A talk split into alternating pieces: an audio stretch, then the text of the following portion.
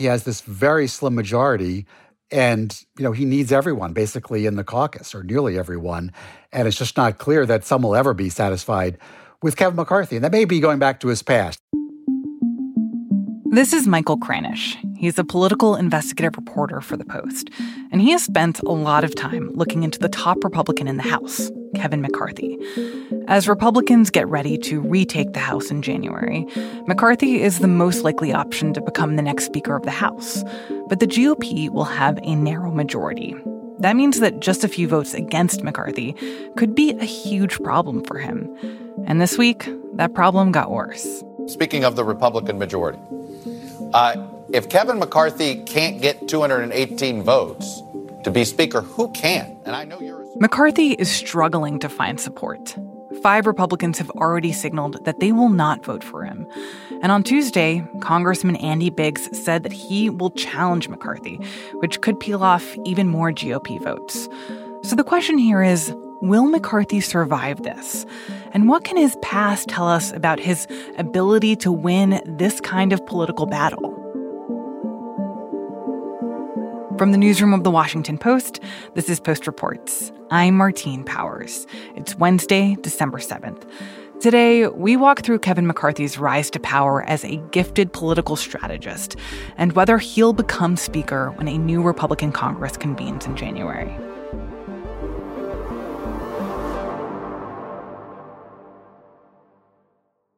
Kevin McCarthy grew up in uh, Bakersfield, California. He's 57 years old. He does have that look like a politician, and he started in the state legislature, the Young Republicans in California. What really what drove me to my own party was the idea of individual freedom. The idea that Ronald Reagan was uh, president at the time, that America could be strong again, that we could accomplish something, and more importantly, from the fiscal perspective, that uh, I could keep more money of what I earned. He was an aide to a moderate Republican from the district who then uh, left Congress, and Kevin McCarthy took his place uh, in 2006. So when he came in, he was seen as, um, I wouldn't say moderate, but more moderate than a lot of other members. I do believe we should all work together and find common sense solutions. But um, from one standpoint, people see me as a Republican. Do you realize I'm the first Republican in my family? My entire family were Democrats. Kevin McCarthy was elected to Congress in 2006, and by 2010, he'd already risen pretty quickly among the Republican leadership. And there were these three younger members of the Republican Party who'd call themselves the Young Guns. They put out a book with the same title, Young Guns, and they were going to position themselves in the party as common sense conservatives, they said, and try to uh, take over the uh, House for Republicans. He's not the same person that that you see today as someone who is really courting and in his position in part because of trying to attract over members of the most conservative parts of his party. He pledges fealty to the um, far right part of the party. He pledges fealty eventually to Donald Trump, whereas the other two young guns, they're no longer in Congress. You kind of described him as a classic politician. What, what does that mean? So, Kevin McCarthy, you think of a member of Congress, sometimes you think about them staking out particular positions, they're a policy wonk, or they feel so strongly about something. McCarthy's always been known as the strategist.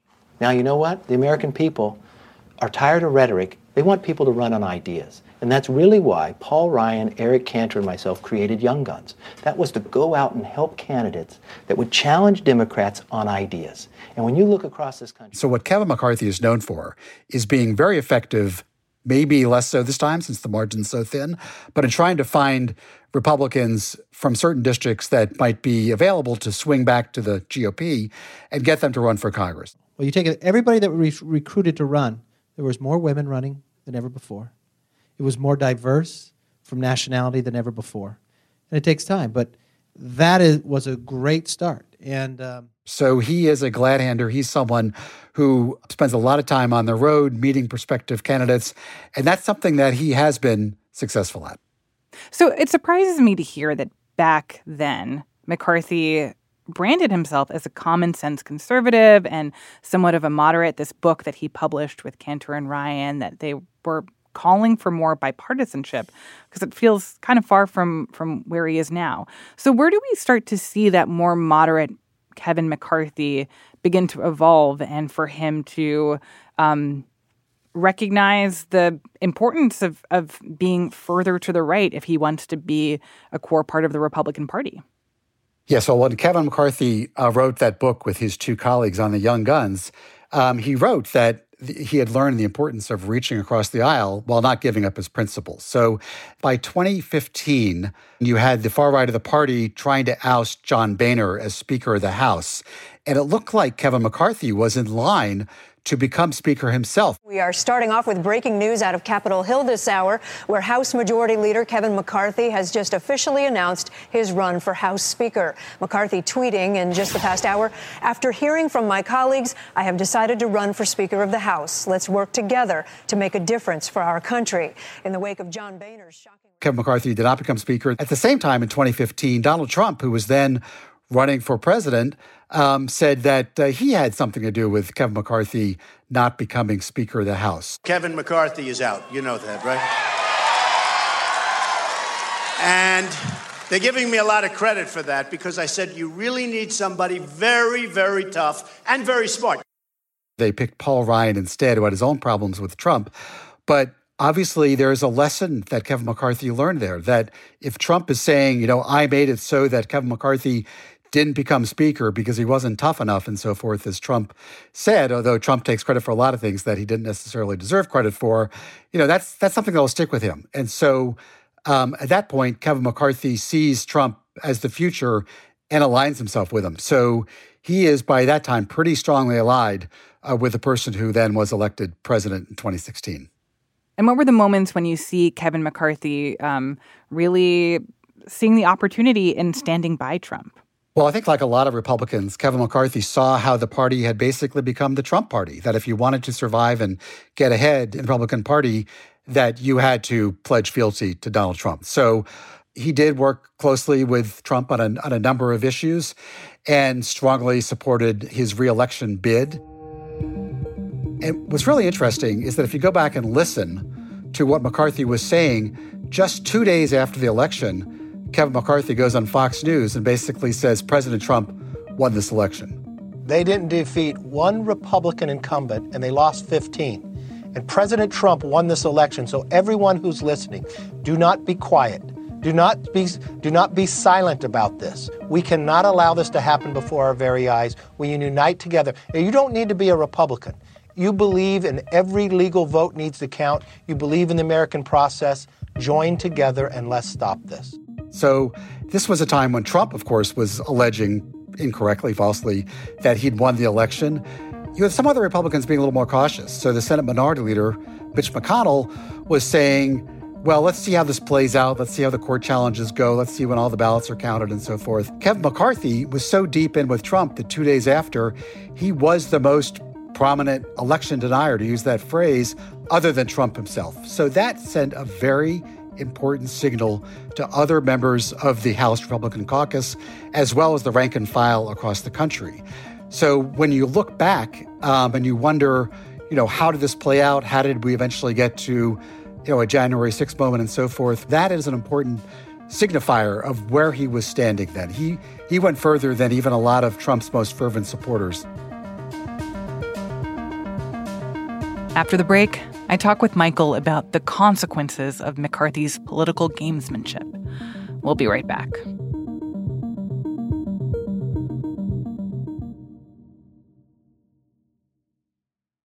The best conversations I have with my colleagues are the ones that happen when no one is looking, when we're not 100% sure yet what to write.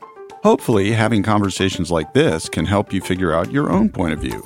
That's kind of our job as Washington Post opinions columnists. I'm Charles Lane, Deputy Opinion Editor. And I'm Amanda Ripley, a contributing columnist. We're going to bring you into these conversations on a new podcast called Impromptu. Follow Impromptu now, wherever you listen.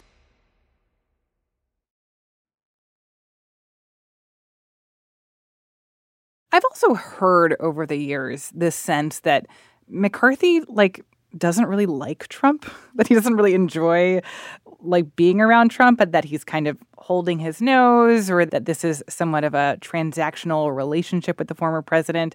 Do you have that sense from your reporting? Do you think that there's something something true there that McCarthy like at his core is feels a little like icky about being so closely allied with Trump? Well, I mean, a lot of Donald Trump's relationships are transactional on the Trump end of things. So it's certainly true that on the other end, it would also be transactional. Uh, if you're Kevin McCarthy and you see if Trump says he blocked you from becoming Speaker back in 2015, became President of the United States himself, um, and then basically controls the party apparatus as he did, you know, you're probably going to say, yeah, I want to make a deal with this guy. I want to support this guy. Um, whether you need to go as far as two days after the election that Trump lost, saying that Trump won, that's another matter. That's that's a pretty serious question. And I don't know that he's ever gone back and said that he was wrong to have said that. He did say later that Biden won, but you know that's a that's a pretty strong statement to have made. And you know that is something he's he we can go on and look a little forward after January 6th when the insurrection happened. He was upset with Trump that he blamed Trump for for what happened. But then later in January, he goes down to Mar-a-Lago and basically make amends and has a picture taken where he's smiling with Trump because he sees again that this is a path to power for himself. I mean, that's what he's trying to do. He's trying to put the Republican Party in the majority and make himself speaker. And if it takes dealing with Trump, even though Trump continues to insist the election was stolen, which is not true, you know, that's what it takes.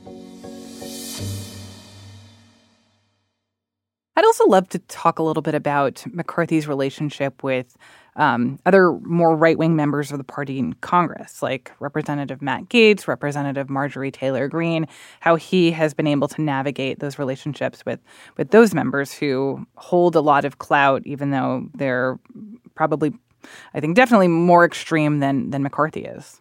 Well, initially, Kevin McCarthy had some concerns, but when Marjorie Taylor Greene won the primary, um, even though Marjorie Taylor Greene had expressed support for QAnon, which is this set of false claims, um, an extremist ideology, he basically said we'd welcome her to Washington. And Steny Hoyer and the Democrats said no.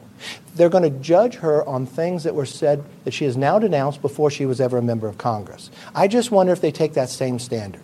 So again, it shows you the lengths to which McCarthy will go to make sure you know he has the support of many folks in the party that maybe he wouldn't otherwise have. There are some others in the party. Matt Gaetz has said he's a no. Some other members have said they're no's. So even though McCarthy, you know, has been so strongly allied with Trump, there are just some in this House Freedom Caucus, for example, that are just not going to vote for him um, when the full vote comes up for the speakership uh, in uh, in a couple of weeks. So that that is something that he's going to have to face, and it is theoretically possible that those small number of Republicans, including Matt Gaetz, could find a way to block his path. I think it's also interesting to think about his relationship with members of the party who are more moderate than him. Um, and if we're drawing comparisons with uh, former Speaker Nancy Pelosi, I mean, people always talk about her that that you know she might disagree with some Democrats in the caucus, but at the end of the day, like she keeps them united. She says like, as long as you're a Democrat, like you need to go out and get reelected, and then we'll sort of hash out our differences later. But to look at how McCarthy treated Congresswoman Liz Cheney when she came under attack, I mean, it was clear that he really ditched her, right? That you know was kind of like happy to uh, let her be eaten by the Republican Party. W- what do you make of that? Well, it's really one of the most extraordinary relationships that I've seen fall apart in all the years that I've covered politics. Here you had Liz Cheney, the representative from Wyoming. She is his loyal deputy, really did an awful lot of things to help Kevin McCarthy and he wanted her in that position. And yet, when Liz Cheney says, I'm going to vote to uh, impeach Trump, and in fact, lead that effort uh, as best she could with 10 members of the Republican Party voting to impeach Trump in the House, Kevin McCarthy, you know, breaks pretty strongly with Liz Cheney, eventually pushes her out of that position and replaces her with Elise Stefanik, representative from New York. And Liz Cheney has ever since become really the chief antagonist of Kevin McCarthy. Uh, when uh, Minority Leader McCarthy has had the opportunity to do the right thing or do something that serves his own political purpose, he always chooses to serve his own political purpose. And you know, that, is pretty striking. When you have someone who was your loyal deputy who saw you from the inside day after day saying, you know, you are just the epitome of politics in essence, just for your own purposes, that's pretty striking.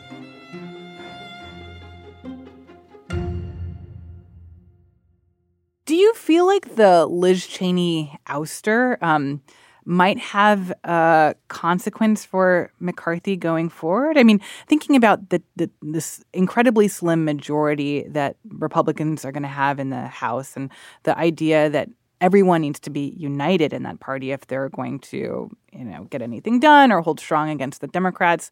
And I just wonder if there is like this group of Republicans in the House who are like, I don't know, man, it seems like Kevin McCarthy is not going to be there for you in your time of need if you really if you really need it, right? That like whether he has the loyalty among party members, seeing how quickly someone can get thrown under the bus. I think that depends on what happens with Trump. So you've had two of the 10 Republicans who voted to impeach Trump who were reelected to Congress. So those two, you know, might feel like they don't need to follow Kevin McCarthy and everything that he says.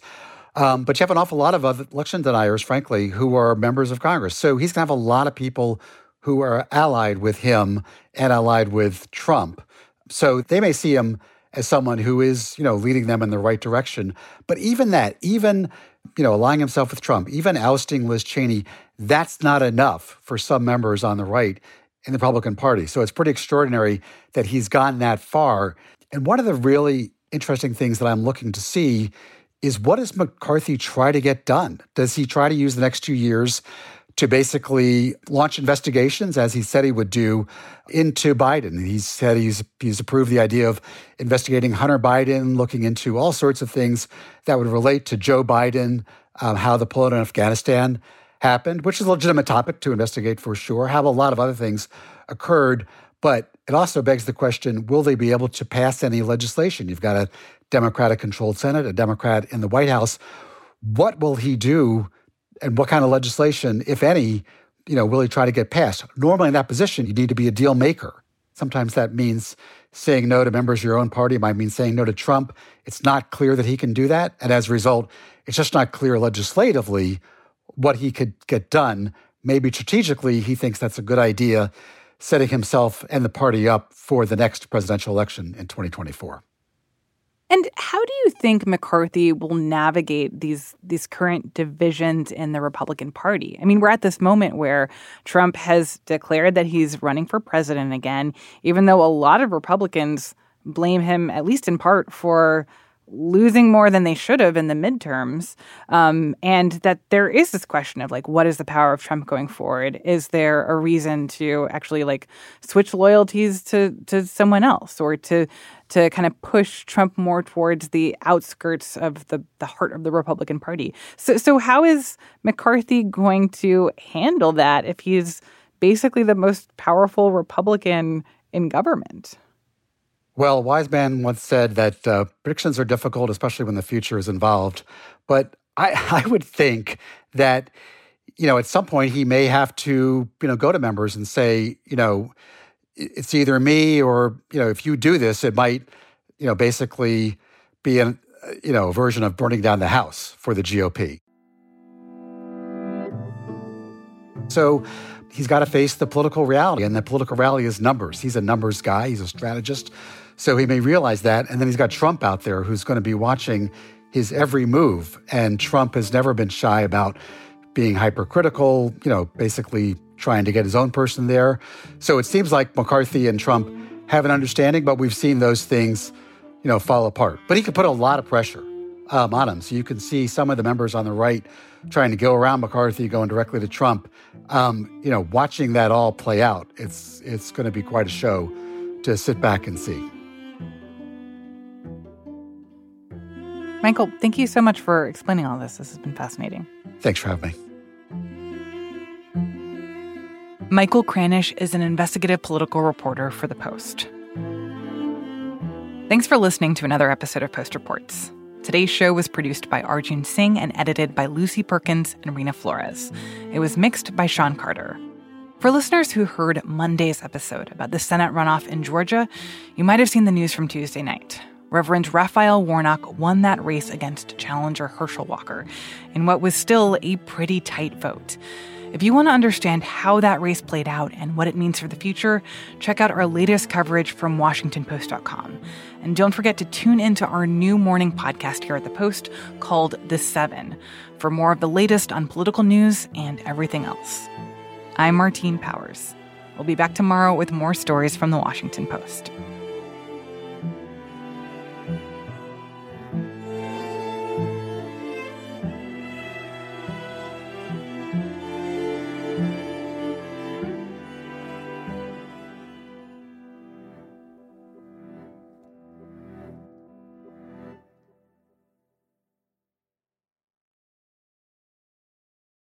The best conversations I have with my colleagues are the ones that happen when no one is looking, when we're not 100% sure yet what to write.